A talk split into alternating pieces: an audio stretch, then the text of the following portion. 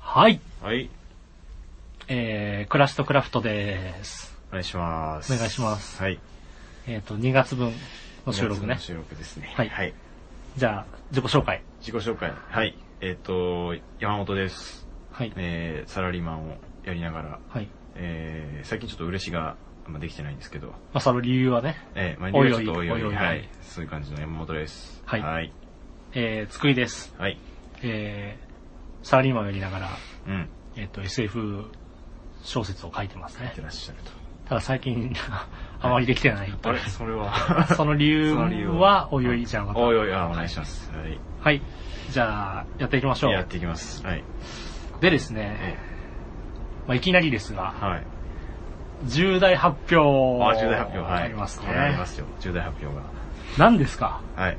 山本さんえーはい。あの、私、山本ですね。はいえー会社を辞めて、おえー工芸業界に転職することになりました。おめでとうございますありがとうございます。4月1日から転職になりました。ありがとうございます。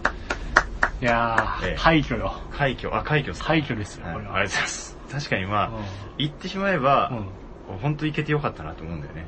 いや、そうだよね。えーうん行け。て。で、これというのも、あの、1月の収録が多分、1月のうん。ん7日とかにやってんだよね、多分。そうだね。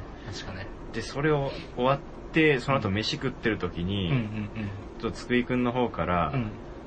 まあ、なんかいろいろ考えた方がいいんじゃないみたいな話をこう、あ、まあ考えた方がいいんじゃないっていうか、こう今後のいろいろ話をしたんだよね、確かうんね。将来将来どうするのるみたいなやつね。で、うこんういうことやってる会社とかないのかなとか、いろいろ調べて、うんうんうん。こうワンステップになるような、今後実家に帰るにしても、ああ、ね、そういう今の仕事は全然工芸とは関係ないから保、険屋だから。で、いきななり工芸作家になるっていうのは、まあ、それはそれで厳しいと。だうかん。らせめてそのね、間に、をつなげる仕事をしたらどうかみたいな話をしたんだよね。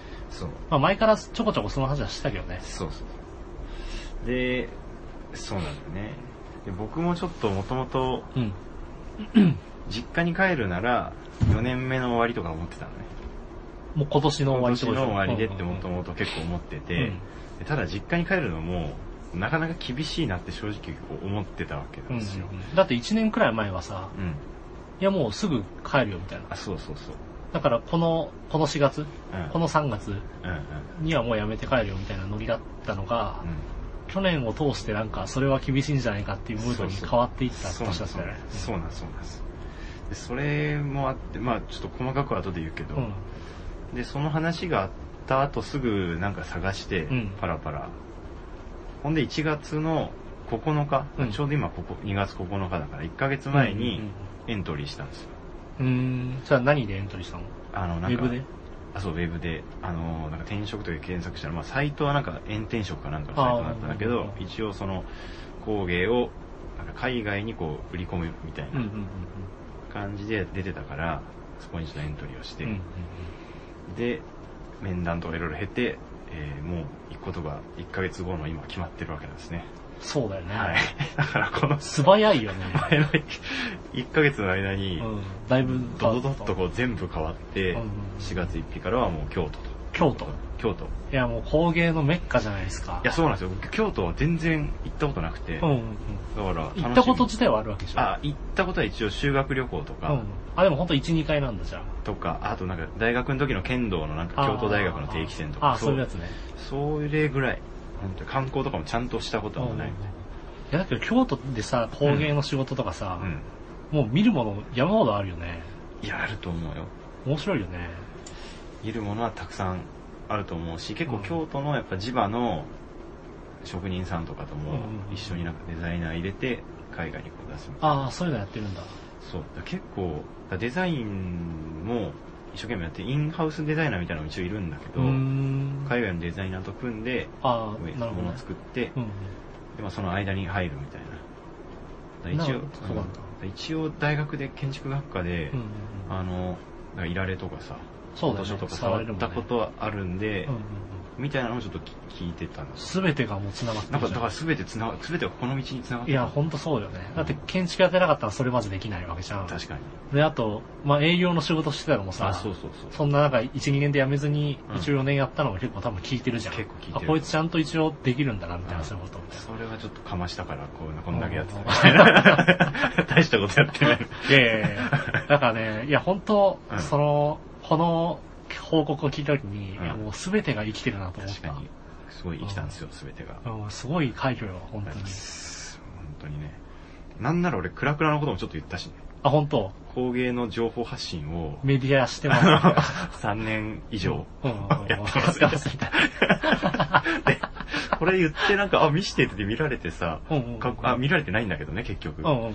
もしこれ見られて、過去の放送とか聞いて、うんこいつ実家帰るとか言ってんぞってなったら、ちょっと嫌だなと思あったんだけど、まあ、あそれは惹かれず。そこはちょっと惹かれず。あれ、その実家帰る話もうん、う、ん、ちょっと僕の中でいろいろ整理があって、うん。うん、うん。あのーやっぱ結局実家帰るのは、当分は厳しいと思ったんですよ。うんうんうんうん転職する前に。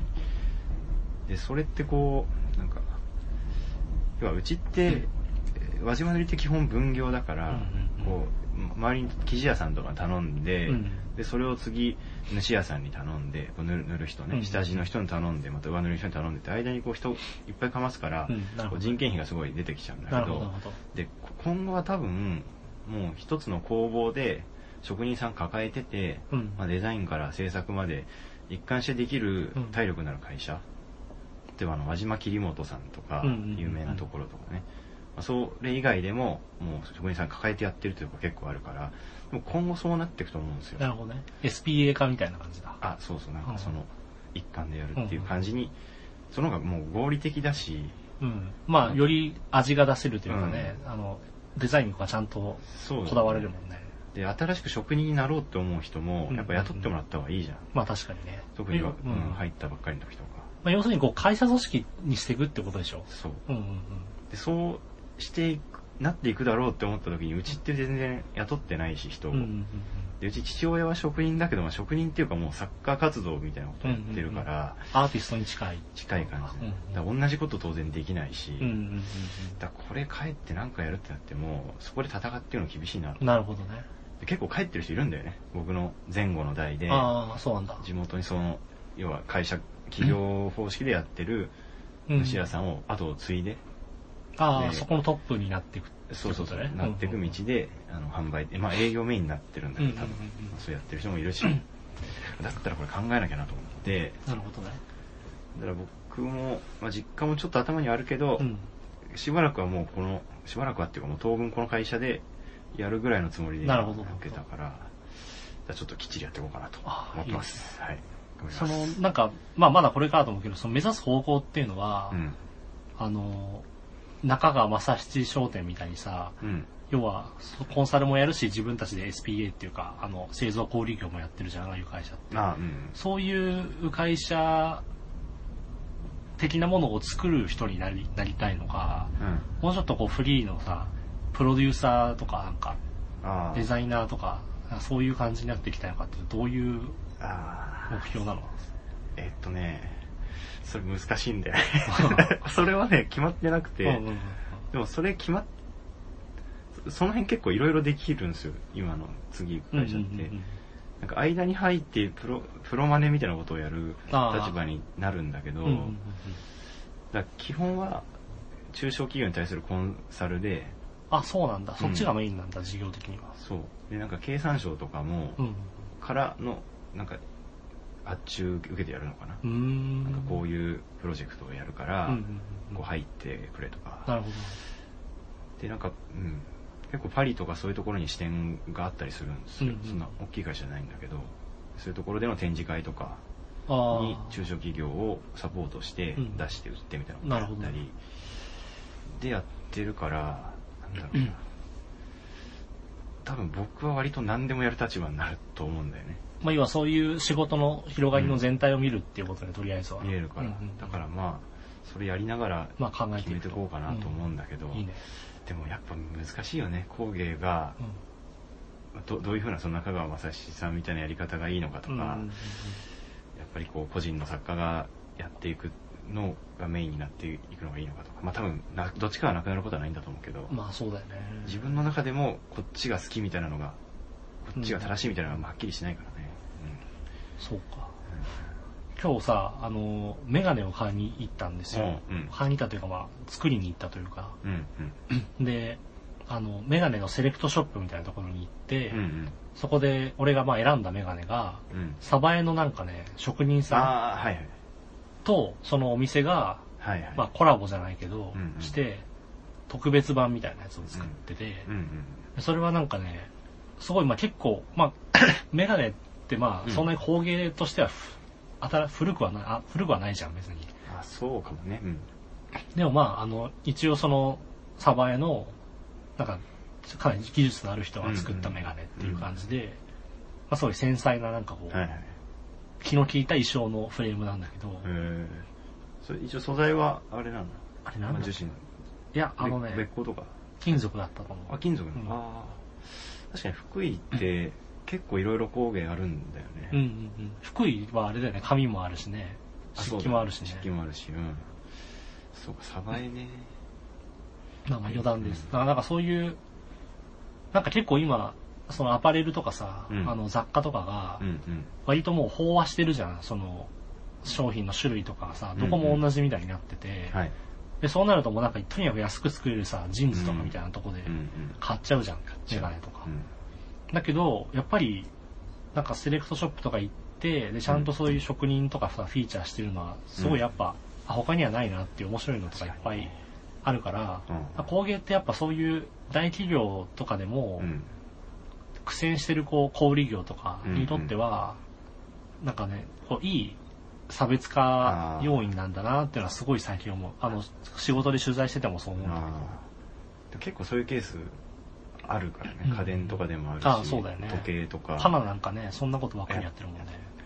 万年筆とかも結構もあうー職人抱えてたりするからね。うんあなんか、そうそうだいうねのは。確かにあるわ。うんだから、まあなんかさ、最あまあちょっと後で話すけど、デザイン経営っていううん。のが最近なんか盛り上がってるんですよ、実はちょっとね。うんうんちょっと後で話すけど、うんそれもやっぱりね、別にデザインって言ってるけど、まあ結構職人っぽい話とかもへ混ぜられる要素があって、え。はいはい。だから割と今工芸ってすごいいけてるなっていうか、うん。いけそうな気がするなっていうジャンルだと思うよ。いいね。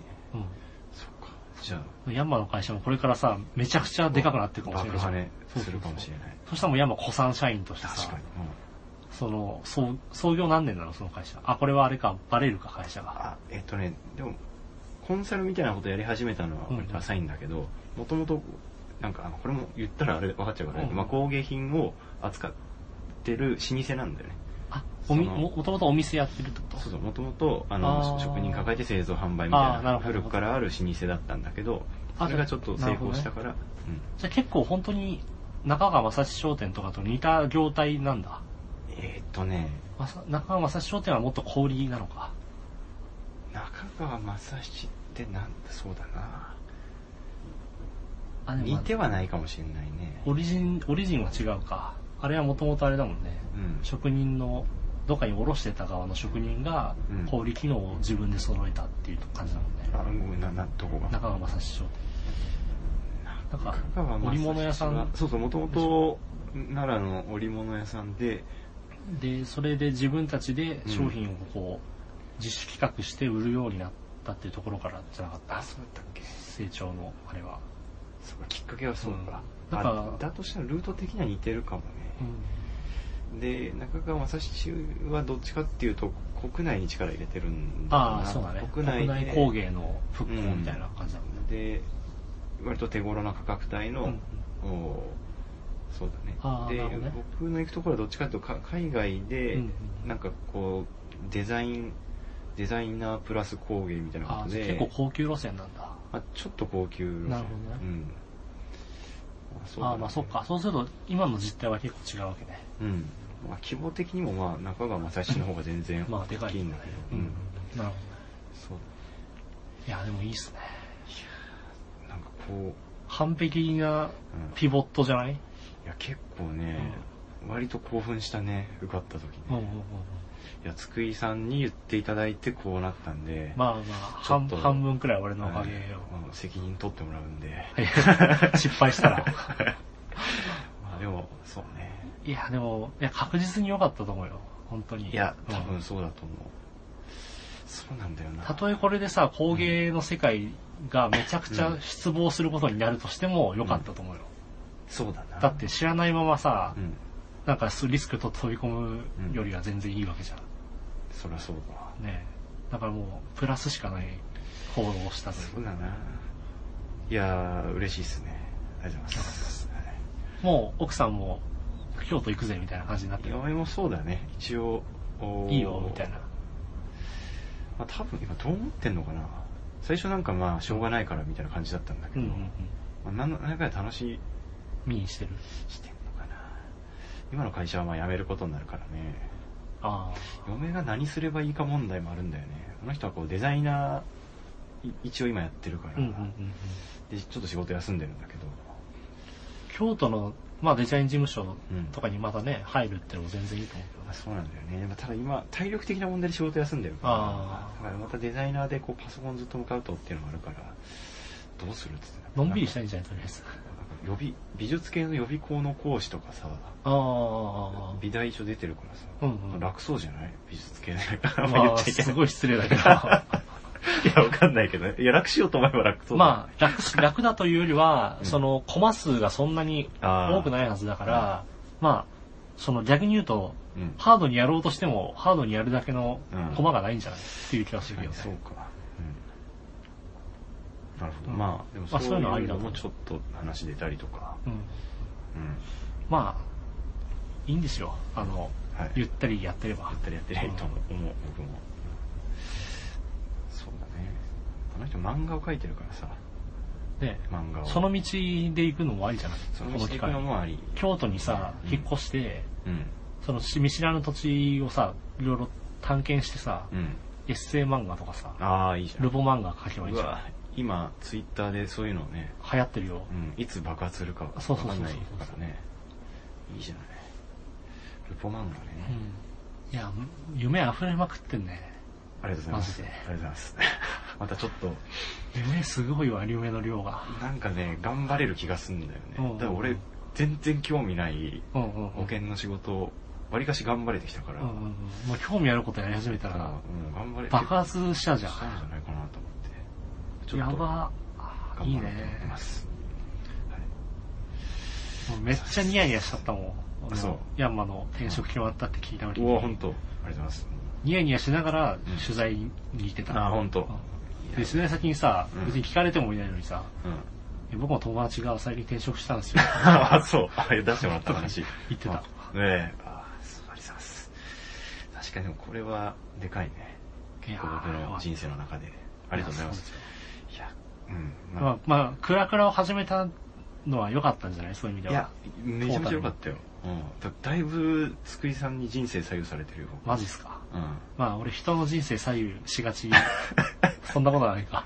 違う、ちょっと。そんなことはなかった。偉いじゃないですかいや。そんなことはなかったね。いや、そんなことないいでや、すでよもまあ、なんか、その、クラクラやってた意味が一ついや、本当に。できたなとは思っうたよ。ん。そうね。うんちょっと今後も、あこれで晴れて、一応工芸の中の人にいや、な本れ当そうだだよかねら、。業界人、業界人。業界人、工芸業界の。そうそう。だから、ちょっとクラクラももう少し発展した内容がお話できるかもしそれうだないよんで、ね今後。。うんてかだって普通にもう仕事にかこれまで費やした時間をさ、全部クラクラみたいな話に費やすわけじゃん、要するに。あ、そうそうそうそう。だよね。そうその、この、要はなんか、今結構、む昔はさ、クローズアップ工芸とかで、いろんなジャンルとかの話してたけどさ、うんそのジャンルとか言ってる以上にもう一人一人の作家とかとこうやりとりしてさ、うんうん。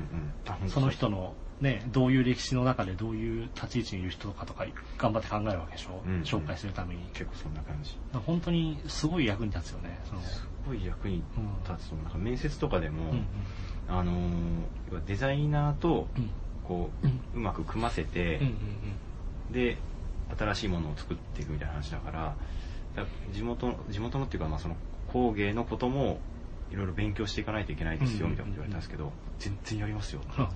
それ、趣味でやってるんですかみたい なむしろ、むしろそう今、それ趣味としてるんで、そうそう全然やりますよって思ったんだよ。あもう最高じゃ。うんん。だいかやー、らほんとね、うんいや、なんか人間の人生うんがさ、俺もすごい好きなことがあって、うんなんかその人がなんかこう発見するとか、うんなんか人のこう人生が、これまでやってきたことがうまく繋がって、次のなんかできるみたいな、うんうんそういうのが好きなのね。なんか一つのことずーっとやってて、順当になんかになるとかっていうのとか、うんもう最初から分かってることをやるとかっていうのはあんま興味なくて、うん分かんなかったけどやってるうちにすごい分かってきて、うんうん発見し、事故を発見したっていう感じとあーはか、その、これまで無駄だと思ってたことが、なんか繋がって、の、まうあ、んなるほよどりね、。なるほどね。ハイヤーセルフにこう達するってはいいうはかいさ、はい。そういうのが俺すごい好きだあかーまあ、まあ、痛快だよね。ら、うんそうそうそうそう。だからなんか、まさにその、いい事例としてあ、ヤンマのあれありがはとうご、ざいます。語り継いできたね。語りついてありがとうございます。いや、でも、ラッキーだったね。でも、このタイミングで本当よかったいやさ。そうだよね。たまたま人が欠けてて、うんうんそこに入れたっていうのもあるし、ほんとこのタイミングじゃなかったら厳しかったと思います。よかったです。海外も結構行くわけでしょ頻繁に。多分、仕事で。行くと思う。いいね。でしかも、その、フランスだの、イタリアだのさ、そうだね結構その、しなんていうの、ちゃんとこう、センスがあるさ、うん。ハイヤークラスの人と付き合うわけじゃん。そそのうで、す売り、お客さんがそういう人たちってことでしょあ、そうそう。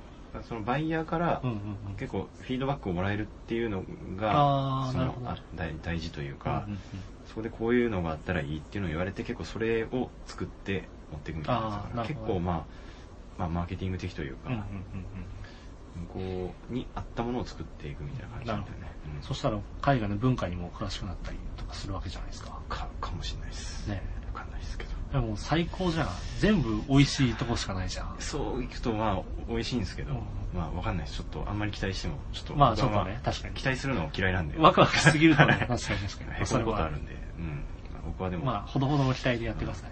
でもなんか結構そうだねプラスの情報がいっぱいあるんで頑張れそうな感じですいやもうそうでしょはい、だって、あれでしょ、新卒で今の会社入った時より明らかに楽しみでしょああ今の会社にいやそりゃそうっすよ それは、比べるもんじゃな いですよ比べるまで嫌もなだいか。なと思ってたんだから嫌だなって思ったんだ嫌ねだ。なと思ってたよいや、羨ましいな。なんかでも英語の勉強しなきゃいけないっていうのはね。英語今バリバリ英語やってるうんまあ、それはまあ、でもまあ、英語できるようになるのもね、別にだって、まあねプラスにしかならないじゃん、人生の 中で。確かにそうなんですよ英語ね結構さ机でも普通に英語喋ったりするじゃないあれなんであれ全然喋れないけどね。うん前あの一回ふ今封印するあ話出てるけど英語会やったあ、じゃんジェス、ジェストね。ジェストさ、喋喋喋れてたじゃん、結構。まあまあちゃんとまあ。まあ、基本俺何でもできるから、なんね。でかなと思って。別に留学とかもしてないもんね。まあちょっとアメリカにね、行ったことはあるけどああ、そう。でも別にそんな長い時間はない。あれがね、わかんないんですよね。まあ、つくいは結構、あうのん、言語系の うん。能力が、カンストしてる から、乾燥してんだ。してないけじど、ゃあカンス強いト、わカンストはしてないけうんど、まあ、比較。的言語系得意なんだよね。ああ、まあ、その感じはすごいわかるんだけうんどうん、やっぱ持ってるもんだよな。いやまあ、そんな感じですかね。うんいやはいーなん、かその、今の思い、うんはい。思いはなんかないの何重いこれからうん。頑張るぞ的なやつとか。うわ、もうめっちゃ頑張るつもりでいますよ。はい。え、え、何どどういうことなんかみんなにえ。伝えたいこと って。みんなに伝えたい。え、みんなに伝えたいこと、あの、ちょっと工芸業界のために頑張っていきますんで、 よろしくお願いします。よろしくお願いします。めっちゃつまんないこと言っちゃったっすね。いやあんま、でもあーんまりね、うん。でもととにかくまあ何でもやろうと思ってるんですよ、最初は。いや、でもうねん。、いや、でもヤンマの、うこの、まあ、成功、ん。うん。あまあ、成功したじゃないですか。成功と言っていいと思います。うんはい。を見て、俺もすごいなんかね、襟を垂らしたね。えー、ああ、本当。やっぱりなんそれはかもう、え、だからやっぱヤンマのさ、こう、まあ、おもし俺がヤンマの立場でうん、大学出た時に、うん。その今の会社、まあ、今の会社ね、あうのんうん、これからの会社じゃなくて、保険ですにね。入ったとうんするじゃん。そしたら、ああ、うわ、もう無理だと思って、うんで、パワハラ上司とか許してさ、うそん。の、うわーっと思って、はいもう1、2年で辞めてさ、うん。でも、その先でやるべきこともなんか分からず、うん。その、その会、今の、山これから入る会社を知ってたとしても、うん多分さ、その、それに採用されるだけのなんか実力とかさ、ああ。その評価されるポイントが何もないからあ、あ。そそのうでもわかんないけど。わかんないけどね。うん。まあ、わかんないけど、多分、なんか、アピールポイントは不足してるわけじゃん。っああ、そうかもしれないね。ていう状態になって、多分こう、路頭にもなったと思うわけ。俺がヤンマの立場だったらね。いや、でもまあ、まあ、路頭にはならないいけやど、まあで机も、のま机のやり方でうまくやってるけどね。あまあまあ。でもやっぱヤンマはさ、こう、営業の力も営業で一応4年もやってうんさ、あなんか分かってると。あまあ、ちょっと耐えたっていうことね。ね。そうそうそうそう。で、耐えた結果、まあなんかあるじゃん。その、打たれ強さとかも含めあてさ。あ、で、しかもまあ、4年やった人はさ、一応こう、なんか仕事続ける力みたいなのがあるっていうのもうん。うん。評価されるしさ、っていうのがまず一つあるし、うんうんまあ、焦らずさ、クラクラとかもやって、うん。勉強したじゃん、なんか。だかやった。らそういうのが多分繋がってると思うわけよ、今の成功にね。確かになんかうん、受かった要素として、まあ僕の受かる要素で多分そこぐらいだったかうんらう、ん今回ね。だから本当にこれ英語ももできない、し要は一個一個のことをさ、うん。なんかこう、変な特殊スキルみたいなので突破するんじゃなくて、うんちゃんとこうさ、これまでやって固めてきたことであーやってるじゃん。いや本当偉いなと思った、それは。これが凡人の勝ち方なんですよいやいやいや。いや、本当ね。 耐えて、ちょっとうん、まあねそうだね。なんかもう俺ももうちょっと耐えようかなと思ったよ、それをあ、本聞いて。当。まあ、作りは結構自分でもう、もともと選んでやってるからね、納得して。あ、今の仕事うん。そうでもない。そうでもないけどね。あそう。本当にもう流されるがままにやってるけどね。物書きの。そうか、うんでも、外から見てるとね、小説と今の仕事、まあ似てるよね、うんみたいに見られる。両両方行きそうだし、うん。まあね、まあそれがまあ要は、うん。まあ直接は多分生きないんだけど、うん。まあもうちょっと活かせるようにはしたいね。あちょっとやってね。あ、いいじゃないですか。そっか。そうですよね。いやでもなんか、俺も、まあなんか前からヤンマと俺の状況はさ、結構似てるというかあれだけど、あーうんうん。その小説の方にさ、うんもう全振りしてやるのもありだなって考えてるとかって言ったけど、うんうんでもまあなんか、すごい冷静になってみると、なんかその、やっていけるとかやっていけない以前に、うん。小説だけでやるのは結構俺の性格上すごい危険だなと思ってるわけ。うんやっぱりなんか、あの、そう。うん。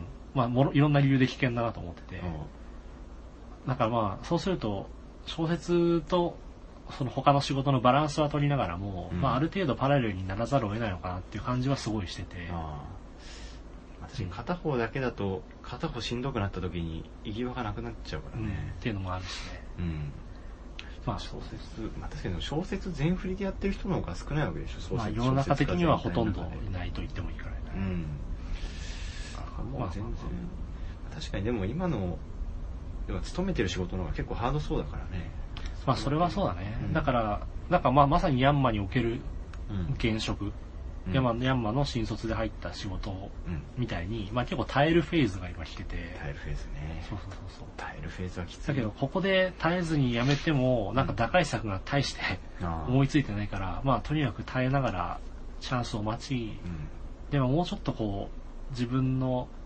が人に言われなくてもやってることうんうんと、を活かせる感じにしたいなとは思ってるあ。あヤンマみたいに。そう。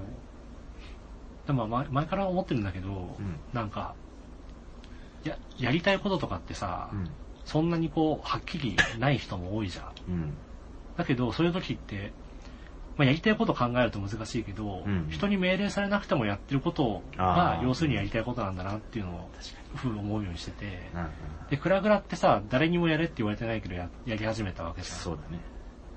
ね。そうで、まあ、小説も別に誰にもやれって言われてないけど、まあうん、やり始めやたとってるか。やってる、うん、あと、なんかラジオ、俺と、だからとラジオ聞くとかさ、ああなんか、さん走ったり散歩したりとかさ、なんうかんそういうの別にやれって言われてないけど、うんうんやると。うんうんそういうことをすごい大事にした方がいいなと思ってる、最近。確かにそれはそうっすよねそこだと月は結構好きなこと多いからねそうなんだよね。うん。でも時間がないとそれをね、結構絞り込んじゃうのが良くないのかなと思って。うんそうか。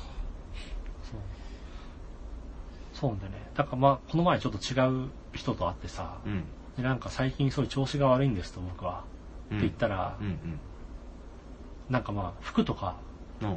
買ったらいいんじゃないみたいな。おうで確かにそうだなと思って。ああ、いや服買って上がるからね。うんで、なんか俺別におしゃれさんではないけど、うあん。いや、のお、しゃれだと思うよ、俺、つくり。まあ、ありがと おしおしゃれっていうか、なんか、 う。うんまあ今もね、そう、そう来たかみたいなこと多い から。あ、本 当奇抜な格好しがち奇よね。抜っていうか、あそう来たかってこと、なんかこう、スカーフ的なのなんか巻いたりしちゃって。ああ、確かにねあ。れ、ああれはおしゃれな人しかやんないと思うよ。なんかああ、あ確かに。ごめんね、なんかリアクションしにくいやつ。いや、言っちゃったいやかもましれないあ、ですそうね、うん。会社でもこうんう、スリーピースとか着てるとさ、なんでお前その年でスリーピースなんか着てんのとかえ言わ何れスるリースリーピースってあ何の、要は、あの、ジレ、あの、ベストがついてるスーツのこと。ああ。三つ揃いってやつあ、あはい。ああ、そう。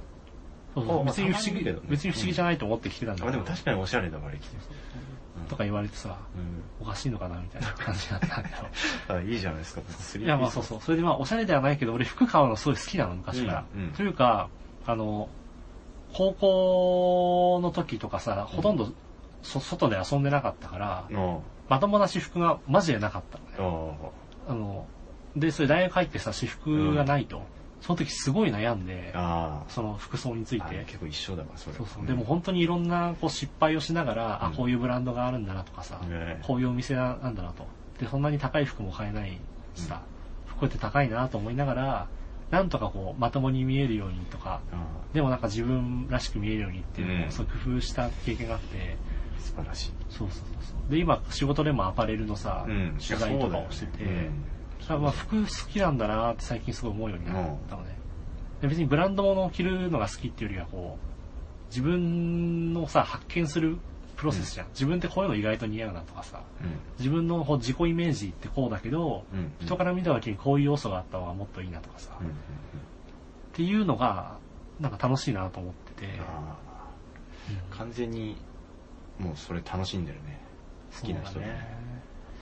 だからもあう、しかも金あるじゃん、今。あの、ああ。働いてるから働いてさるから。うん。だから、昔は全然、躊躇するどころかもう無理だろうみたいな気持ちになって たうん服が買えるわけですよ。ああ、確かにな、うんそれは、うん、そうだね、お金使った方がいいよな。そうだねなんかお金あると結構自分の好きなことってうん再発見できるなっていうのもすごい感じて、ん。そう。そうか、いいね、服買うの楽しい。服買うの楽しいっていう人、でも男だとやっぱ少ないんじゃないあたまにいるけど、すごい服買うの好きな人。あなんなんだろうね、俺ね、全然わかんないんですよ、それが。もうお腹痛くなるんですよ、服買い行くと。あ、服のこと考えると。服服屋さんとかに長時間いると、うんもう嫌だって。だからもう全部今、嫁に。嫁セレクション。ね一緒に一応行くけど、うんなんかでも今も着てるのもすごいおしゃれだよね。あ、なんか、あそうっすかニットね。でも大体無印かユニクロなんですよ、あね。あ、あまあそれはそれでいいんじゃないうん。無印っぽいもんね、ヤンマね。無印っぽいですか無印っぽいはでも、褒め言葉っすいや、よね。ほんいや無印いい会社だしさ。無印いうんいですね、ありがとうございます。そうだね。そうだからまあ俺も、なんか、最近思ってるのは、その今の仕事うん。を辞めて小説だけやるぜっていうふうに、まうあん、いずれなってもいいのかもしれないけど、うん。ヤンマみたいにやっぱりもうちょっとこう自分のなあなんかこう思いとかが発揮できる仕事をするっていうのはありだなと思ってあて、で、まあ結構、まあそのブランドに関わる仕事は結構したいなと思っああて、まあその広い意味でのブランド、うんうん。広いな、いいじゃないですか。それこそ良品計画に転職しようかな。ああ、いいんじゃない無印良この前ね、うんあ、これ、これやると、これ言うと本当にバレるわ、俺の用途が。品。やめとくけどうん。まあ、あの、とある、うん。まあ取材のいろんな縁とかでさ、うんうん。良品計画のことも結構いろいろ知って、ああえすごい面白かった。えよかったね。しかもブランドのことできる会社って、うん。な何があるんだろうねいやもうブランもうある一つのブランドの会社に行ってそのその会社のブランド計画みたいなのを考える部門とかでっていうことっあてことでもなくてー、なんか、アパレル企業に別に入りたいって感じはしないね、全然ねああそう。うん。それよりはもう雑貨とかライフスタイルみたいなことに関わりたいっていう。良品計画じうん。まあなんか無形のものじゃん、ブランドっていうそのもの自体は。ゃん。うんなんかその無形の価値みたいなことうん。をね。普通に面白がりたいなとは思ってるね。あのー、これ今どのくらい撮ってんだろうな。ああ、全然さ30分しか撮ってないうんあ、の、この前読んだ本で、はい。あの、セゾン、はいはい。セゾン、堤誠二が見た未来っていう本があって、うんうんうんあの、あの、セゾングループってさ、まあ、俺たちの世代からすると、もう過去のものというか、生まれる前にほとんど崩壊してたけど、うんうんうん。知ってるセゾンって。いや、セゾングループは知ってるけど、知らない。要は知ってるけど知らない。まあ、具体的な社名で言うと、西武デパート、うんうん西武百貨店と、西友スーパーの、あ、声優も。あとファミリーマート、あ、あとうん、良品計画、あ、良品計画もそうなんだそうそうそうへっえ。ていうのが、まあ、主要な西武グループの会社だったんですよ。うんうん。で、その西武っていうのは、あ、西武、セセゾングループね。で、もともと西武百貨店の跡取りだった、うん。うん。堤誠二っていう、うんうん。要は西武鉄道があるじゃないですか。うんうん西武鉄道の堤なんとかっていう人の孫だか息子だかで、あの、西武グルー西武百貨店を継いだうん堤誠二っていう人がいるんだけど、その人が、あの、まあ、西武を皮切りに、あの、スーパーをやったり、うんそういう雑貨店をやったり、して、コンビニをやったりね、うんしてったのが、そういうセセゾングループと呼ばれるものなんですよ。うんうん。だから堤誠二が1台で築き上げて、まあ、ほぼ1台で終わったとか、うんでそれが今セゾングループ解体されてああ。はバブルの後にねいはい。でそれでファミマは例えば伊藤忠に買われてああ、あの百貨店の後に入ったしへー西武総合西武はセブンアイ・ホールディングスの中に入ってるんですようん。あ、そうなのか。そうそごうそごうとか西武うんデパートはセブンアイに入ってる、へえであの無印は独立してっていうあーそういう感じでバラバラになったのあ、そうだった。そうそうそうでなんかその俺が読んだセゾンっていう本は、うん。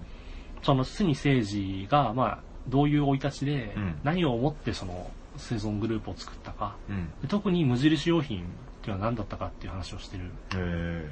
すごい面白くて、へその堤誠二が、その無印を作ったえ。うん。時っていうのは、その反ブランド、反体制っていうのがテーマで、へえ要するにこうブランドの名前とかがついてるだけで価格が1万円上がるみたいなさ、ああそういうのはおかしいだろうってうんうんそれを取っても通用するようにしようみたいな。うん。うんうん。なんかそういう既存のなんかこう、偉い価値観みたいなものを破壊しへて、え。あの、まあ、みんなが享受できるうんいい製品を作ろうみたいなノリのものだったのね。うんうん。で、そのなんか生活全体を、あのね、えっ、とね、その、昔は、なんだっけ、えっ、とね、まあ、その、商品、セゾングループ全体で、うん。そうそう、なんか、薄ぼんやりしてるけど、価格の決定権とか、はい。あとはその、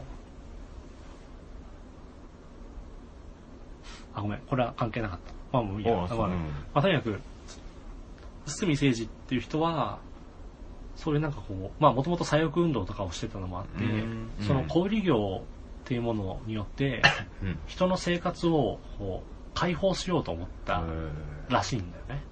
要するにこうメーカーが強い世界だと、はいはい。メーカーが作るものとか、メーカーの、まあ、マーケティングとかに人は踊らされて、うんうんうん。それ以外の生き方ができなくなる。うんうんうん。で、それって要はブランドにこう踊らされてるってことなんだけど、でも小売業の方が力を持ってれば、その小売業の提案力によって、うん。そのブランドとかメーカーが強すぎる状況をうん変えて、本当に消費者が届く、が買いたいもの、うんうん。生活者が買いたいものを、その、小売業の力でメーカーに作らせることができるっていうモデルだった。っ民主主義っぽくこう、そうそうそうなんていか感じていう感じの思想があって、でうんその思想のもとにこういろんな小売業やったっていう感じなのね、う堤ん選手は。で他にもその、もうもうすごい文化的な教養が高い人で、うん劇場やったりとか、あとパルコもそう、へパルコもそうなんだよあ、ね。そうなんだ。そうそうそへう。をやったりとか、で、その、パルコは渋谷でさ、え。うん。あの、まあ俺たちの世代にはピンとこないけど、 80年代とかなのかな、こう劇場型の都市づくりをさ、してさ、うんあの、パルコがある、何坂だっけ、公園通りか、公園通りとかのあたりとかをさ、すごいもう街そのものが劇場で広告の、広告とかさ、メッセージに満ちた空間みたいにしていくっていうね、うんうんそういうなんか生活を革命したいみたいな気気持ちがすごいあって、うんうんそれでやってたんだっていう話の本だったわけ。あすごいねうん、で、それはなんか面白いなと思って、面白そうすごいなんかこう氷とか、うんそのブランドを作るとかさ、うんで、ブランドじゃないブランド、うんうん無印ってのはブランドじゃないブランドのものだから、うんうんを作るとか、そういうのってすごいなんか刺激的だし、うんなんかそういう生活の中で夢を見るっていうのって、俺が結構敬愛するウィリアム・モリスとかもなんか似てるなと思ってあーたのね。うん、ウィリアム・モリスもやっぱり社会主義者で、その、社革命が成功した暁には、あーうんみんな自由になると、し仕事から。うんだけど仕事から自由になっても何をしたらいいかわからないよと。うんうんだからこう、美しいものとか豊かなものを作ろうっていうので、アーツクラフトをやったとうんうんいうのが国分光一郎っていう哲学者の、まあ、解釈なんだけど、暇と退屈の倫理学っていう本でそれを書いてあって、それもすごい好きだったのね。うんうんなんかそういう流れを要は、まあいろんな資本の論理とかの中でやろうとしたのが堤誠二だったんだなと思って、いいなと思ったんだよね。なんかその辺の話すごい面白そうだねだからまあ俺もそういうなんかこう、生活をやっぱりこう、かね、革命したいなと思った。ああなるほどなんか作りがブランドって言ってるのが感じなんかどどういう感じのこと言ってるのかよく分かってなかったんだけど今みたいな話がそうそうが好きってことなんそうだねえそうなんですよ。えそうかと思ってて。まあまあ、へえまあちょっと後でデザイン系のああ話すそうるだのにつながるけうど、んうんうっんていう感じなんだよね。なるほど何の話をしましたっけな。まあそういうことあ何ので話すだっ。たっけあでも何をしていきたいかって話だねあそうそうそうそう今後なんかまあそういうことを考えるためにまあ今の仕事をやってるというんううん風に考えな、考えたいなと思っまあでも、んまさにまあつながる話だしねアパレルたなと思って。そっか小説もやっぱりそういう目的で書いてるんだよね。あそうなんだうん、なんかこう、なんていうのかなそう、なんかその、小説を通じて、それは青臭いけど、なんかこう、なんていうかなこう希望のあるメッセージとかうんを出したいっていうのと、うんうんまああと普通にこう、生活の中で、生活を良くするものを書きたいみたいな気持ちがすごいあるんだよあね。生活を良くする、うんだから本当になんか、なんだろうね、こう、要はさ、なんか、道端でさ、全然こう、名も知らない人がさ、絵を描いててさ、うんあ、この絵がなんかいいなと思ってうんう、んうん買って家に持って帰って飾るみたいなさ。うんうんで、その毎日その絵を見てると、うんそれを見てる時間はなんかこう、なんかいい感じの気持ちになるとかさ、うんよく眠れるみたいな。うんそういう小説を書きたいなって常々思ってんだよね。なんかこう、読ん読んでる、読む人のこう日常とかうんに、まあなんていうのかな、別の世界を見せながら、その人の現実を癒すみたいなことがしたいなって常々思ってるんだよね。まあそれちょっと抽象的だけど。いやでも確かにでも S そっかうん、 SF でそういうテイストのものってこうあんまり、まあ、珍しいんじゃない、そんなことないなんか勝手なイメージだけどああ、なんかまあ、うんそうだね。なんかあんま癒しみたいなものうはん SF ではないかもしれないけど、どっちかっていうとこう刺激みたいなさ、うんうんうんイメージだからでも確かにコルントピアとかも結構なんか癒しっぽかったよね。癒しっぽかったすごい良かった刺激味味が薄いと言われまくってるコルトピアだけど、まいやだからあれがいいんだからあ、まあそうそう、でもまあなんか ね、だからそうそ思う、っ技てた術んと的違なうって、いうこ技と術でしょ的ななんかまうんあ、あれは未熟さとかはありつつ、そのなんか癒し感みたいなものは一定の実現ができたなと思っていてや、良かったよすごいで、今書いてる、書いてるやつも結構まあ癒し的なものはテーマのなのね。あなんかこう、まあ俺的にはすごいこう小説って映像体験に近くてあ、うんなんか読んでるとこういろんなこう映像がバーって浮かぶのね。ああはいなんか、そのそう言葉と映像がバーって浮かぶみたいな。で、そういうなんか、この現実にはないものにさらされることで癒されるっていう感覚がすごいあって、うんうんで、なんかそれ、その癒し感みたいなものが一番のごちそうなの、俺的にはね。あだけど、その癒しだけでは、なんか退屈になっちゃったりするから、適度なこう、エンタメ性とかさ、あああこう、刺激、はいはいぶ面白い文章とかさ、そういうのを入れた、要はエンターテインメントにするっていうのが大事なんだなとは思ってるけど、ううん、でもなんか、やっぱ癒し、癒しをやりたいなと思んって。癒しいいね、まあ、工芸も癒しみたいなもんだし、ね、そうですよ。そうなんだよね、癒しとね、SF とかってやっぱその関係あると思うんだよね、本当は。うんこの世界、この世ならぬものを見ることで癒されるっていうのは絶対あるはずだなと思ってて、うんうんあの、ストレスってさ、要するにこう、これしかないんだよ、みたいな。うんこの現実しかないよと。君はもうこっから動けませんみたいになるのが一番ストレス溜まるじゃん。でもなんか、違うとこに行けるよとかさ、はいはい違う世界あるよみたいなさ、うんっていう風にそこにスーッと入っていければ、うん広いとこに行けるっていうかさ、あそうだなで、なんかそこでのんびりしたりさ、うんちょっと冒険したりするのってすごい癒されると思うんだよね。癒されるわそういう感じ。でうん、工芸も多分まあ、そういう感じだと思うよ。そうなんだよね俺前なんか作りがなんか「のんのん日和」はさ、うん工芸っぽい良さがあるみたいなこと ああ、言ったね。なんかなんとなくわかっその時にはね、うんピンとこなかったなかったんだけど、最近アニメいろいろ見てきてて、うんうん僕社会人になってからアニメいろいろ見始めてるから、うんうん確かに「のんのん日和」はその工芸的な良さがあるよねある気がしていや、ほんとそうだと思うよ。で今言ったよううんうんな、あの、なんていうかな。まあでもそれ言い出したらアニメ全部そうなのかもしれないけど、こう、今ある現実だけじゃないみたいな良さがあるあよねる気がするんだよね。だから結局現実との距離感の取り方だと思うよ。うん。のんのん日和はう、んその辺のファンタジーがうまくできてるなとう思う。ん、なんかそんな気がする。うん。なんか、す日常に寄りすぎてるわけでもないし、完全にこう、別世界なんだけでもどな、い。うんななんかそうなんだね。別世界、うん、完全な別世界じゃないんだよね。そうだようね。ん。なんかあの、SF だと、こう、いわゆるポストアポカリプスみたいなさ、うん。なんかこう、要は世界終わったみたいな、世界が崩壊してうん、生き残った人間がなんかやってるみたいなさうん、廃墟とかがこうあるみたいな。うん。で、俺廃墟見るとすごい癒される。ああ、うん。なんかその怖い、幽霊が出そうな廃墟とかじゃなくて、もう本当に何の生命もいないさう、ん。壊れたものみたいな。はい。で、その廃墟に癒される感じとかっていうのは、うんそういう、なんか人類滅亡もののさ、すごいうん。重要な要素だと思ってて、うやっぱね、なんか癒しって本当は SF のこう、隠れテーマだと思ってるんですよあー、僕は。んなるほど。うん廃墟の癒しうね。んだってなんか変なさ、ボロボロの家にツタとか絡まってんの見るとなんかこう、うん癒されるじゃん、なんか。確かになんか癒しあるね。なんかこう時代を超えてるっていうかさ、うん。工芸の癒しとかもさ、やっぱこうあそう今かも、今に拘束されてないじゃん。なんかこう、うん昔からさ、ずっとこう変わらず続いてきたもん、まあ変わってはいるんだけど、うんなんとなくエッセンスは変わらずにさ、うん。うん。来てるものがあるっていう、あ、だ今だけじゃないんだみたいなそうだ。感じあるよね。あるわう。んだから、うん。そこを講義は切り捨てちゃいけないし、うんうん。まあ、革新がすごい必要だって言われてるけど、そうだ捨ねて。ちゃいけない部分をいかに見極めるかですようね。ん。なんかまあ、やっぱそういう癒し、そういう重要だと思うん癒し、確かにね、廃墟の癒しはあるな。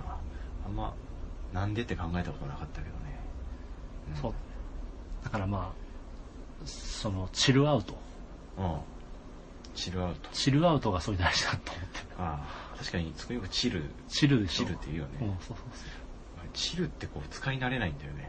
チルってどこで主に使われてんの言葉として。う。クラブじゃないクラブ、うんああ、クラそうそうそうそう。だクラブとかで、こう、テンション上がる作曲がガンガンガンってかかってきたときブ。に、うん。あの、なんていうのかな。まあ、ブレイクって言うんだけど、こうなんかこう、なんかメロディーじゃないさ、うん。こう、なまあ、なんていうか、まあ BGM 的なものやって、こう、音の音圧が減ってさ、ああ。解放されるとこあるじゃん、なんはかは。あの辺が多分チルインだと思うよ。あの辺がチルイそうそうそあうー。まああそこがまあ、細かさの、細かいチルだし、そのクラブがなんかこう終わりかけになってさう、ん帰るぞ、みたいな感じになってきた時の、こうちょっとこう、みんな疲れてスローダウンしてきてさ、うん。で、ゆったりした曲、ゆったりとかした、こう、曲がかかると。うん。あんまりこう、アップテンポじゃない感じの。ああ。がかかった時のチルとか。ああ、だなるほかど。らそのチルはやっぱね、俺すごい、この前、ツイッターにも書いたけど、分析してると、うん。まあ、疲れ。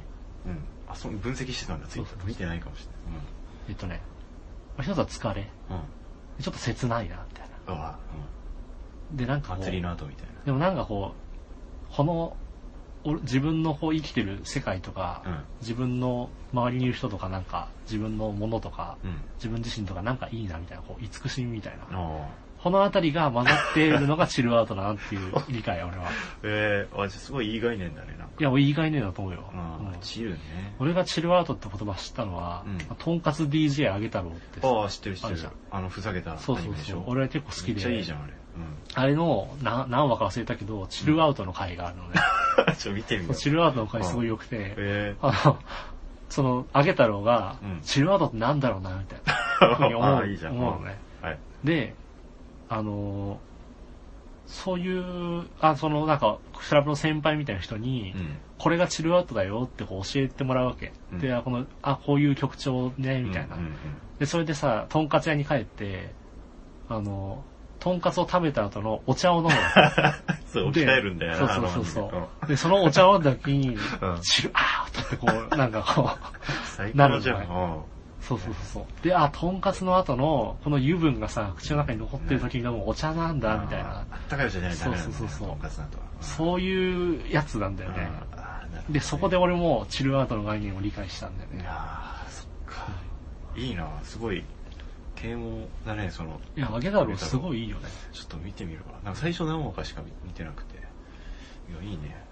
うん、うん、そうそうそう。ねチルアウトねちょっとチルアウト工芸いや、 すそうすそぐうそう取りチル工芸やってこうよ。僕自分でやっぱ作るのも続けていきたいと思ってるんですよ、うんうんうん自分なりのこうやっぱ漆器というか、まあ、うん漆器じゃなくてもいいんだろうけど、ちょっとその概念チルをやってこチうルよ。工芸だねチル工芸やってる人まだいないと思います からまあ、工芸そのものがチルなのかもしれないけ どね。確かに確かにな芸美術全体の中のチルい部分チルい部分かもね。うん確かに確かに。うんいいじゃないだから現代アートってなんかチルいの少なくないなんか。俺すごい確かそになこ不満で、うん現代アートってさ、なんかこう、あ、道歩いたらさ、いきなりこう、おいお前みたいな。うんお前っつってこう、襟首掴んでて さ、もうあお前さー怖みたいな怖いあ考えてよみたいな感じのやつあるじゃん。なんか、現代アートってさ。そうだね